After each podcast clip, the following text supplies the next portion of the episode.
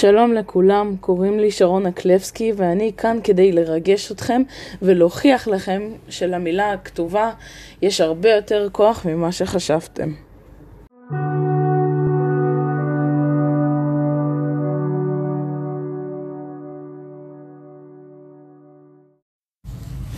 אני מדברת על הספר איתנו זה נגמר מאת קולין הובר.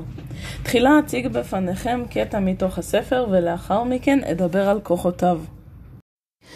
אטלס צועד לפנים, אוחז בי ומושך אותי אל חזהו.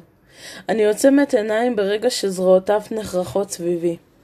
היד שלו עולה אל אחורי הראש שלי, הוא מחזיק אותי כנגדו, ואנחנו עומדים שם, וסביבנו הרחובות ההומים, צופרי המכוניות, האנשים הנחפזים שמתחככים בנו בדרכם. הוא נוטע נשיקה עדינה בשיער שלי וכל היתר מתפוגג. לילי, הוא אומר בשקט, אני מרגיש שהחיים שלי מספיק טובים בשבילך עכשיו, אז ברגע שאת מוכנה, אני אוחזת את הג'קט שלו בידיים ומשאירה את הפנים צמודות אל חזהו. ופתאום אני מרגישה כאילו אני שוב בת חמש עשרה.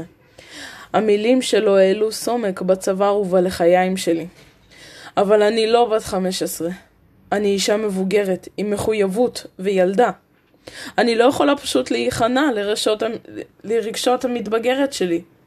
לפחות לא בלי כמה ביטחונות. אני מתרחקת לאחור ומסתכלת עליו. אתה תורם לי צדקה? אטלס צוחק מבולבל. לכמה עמותות? למה?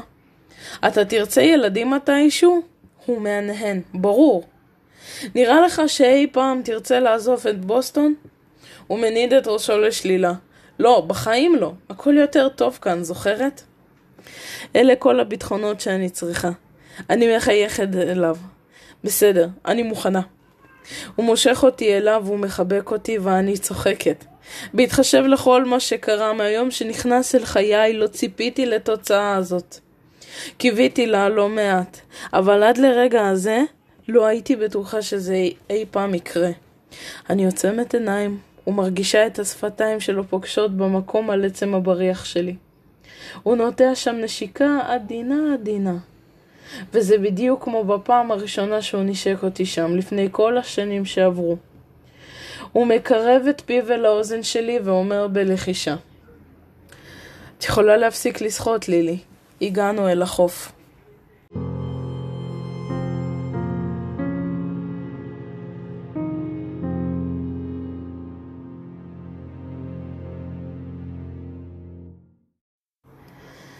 הספר מציג את החיים של לילי, שהם לא קלים בכלל, והיא עושה כל מאמץ אפשרי על מנת ליצור לעצמה את החיים שהיא רוצה.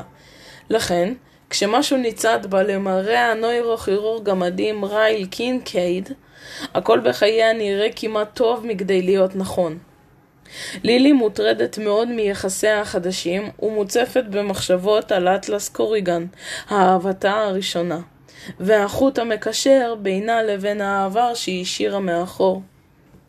הוא היה הנפש התאומה שלה, המגן שלה, וכשהם נפגשים במפתיע, כל מה שלילי בנתה עם רייל מתחיל להתהרהר. איתנו זה נגמר הוא לא סתם עוד סיפור רומנטי. הוא סיפור בלתי נשכח על האהבה שגובה את המחיר הנורא מכל. איתנו זה נגמר הוא ספר אשר מבוסס על סיפור אמיתי. הסיפור מתמודד עם נושא קשה, אך ברכות רומנטית. מערכות היחסים בסיפור מסורטטות בחמלה ובכנות. כאשר בסופו מסבירה הסופרת את הקשר האישי שלה לסיטואציה עליה הספר מדבר. קריאת הספר היא חובה. אז אם אתם חושבים שאתם החזקים מספיק כדי לגלות מהי עוצמת החורבן שאלימות יוצרת ואת כוחם של השורדים, אתם צריכים לקרוא את הספר איתנו זה נגמר. ואני בטוחה שתהנו מהקריאה ואף תודו לי על ההמלצה.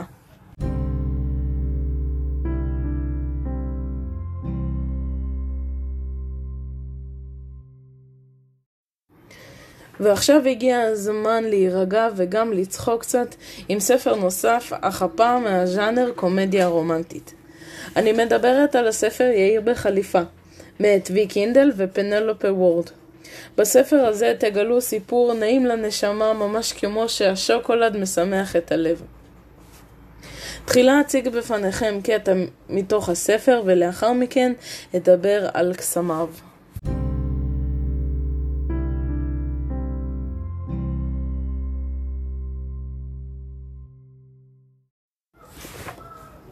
אם היה בי ספק שהיא האישה המושלמת בשבילי, כשראיתי מה שהיא עשתה, בדל הספק האחרון נעלם. באיתי למטה. רגשותיי חונקים אותי, אני לא יודע מה לומר, זה יפהפה.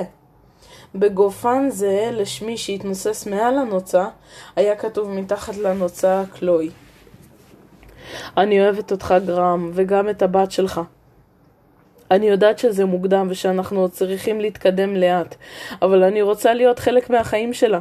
אני רוצה להיות מעורבת. אתה צדקת. רק בגלל האופן שבו הדברים קרו עם אבא שלי, זה לא אומר שזה לא יכול לעבוד. אני רוצה לאסוף אותה משיעורי ריקוד ולשרוף איתה עוגיות בסופי שבוע. אני רוצה להתבונן בגדלה, ואני רוצה ללמוד מאביה המדהים. אני לא רק אוהבת אותך גרם, לכדתי דמעה שזלגה במורד לחייה. אני אוהבת גם את קלוי. כששמעתי את המילים האלה הרגשתי שמשקל אדיר הוסר מכתפיי. היא אוהבת אותי ואת הבת שלי. זאת הייתה הפעם הראשונה מאז שהייתי ילד שהרגשתי ששוב יש לי משפחה אמיתית. יאיר בחליפה הוא סיפורה של סוריה, שהיום שלה התחיל כמו כל בוקר רגיל ברכבת, עד שנהייתה מאופנטת מהבחור שישב בצד השני של המעבר. הוא נבח על מישהו בטלפון שלו כאילו שהוא שולט בעולם. מי היאיר בחליפה הזה חושב שהוא אלוהים? חשבה לעצמה. והוסיפה לחשוב שהוא באמת נראה כמו אלוהים. בערך. כשהרכבת הגיעה לתחנה שלו, הוא קם בפתאומיות ויצא. כל כך בפתאומיות שהטלפון שלו נפל לו בדרך החוצה.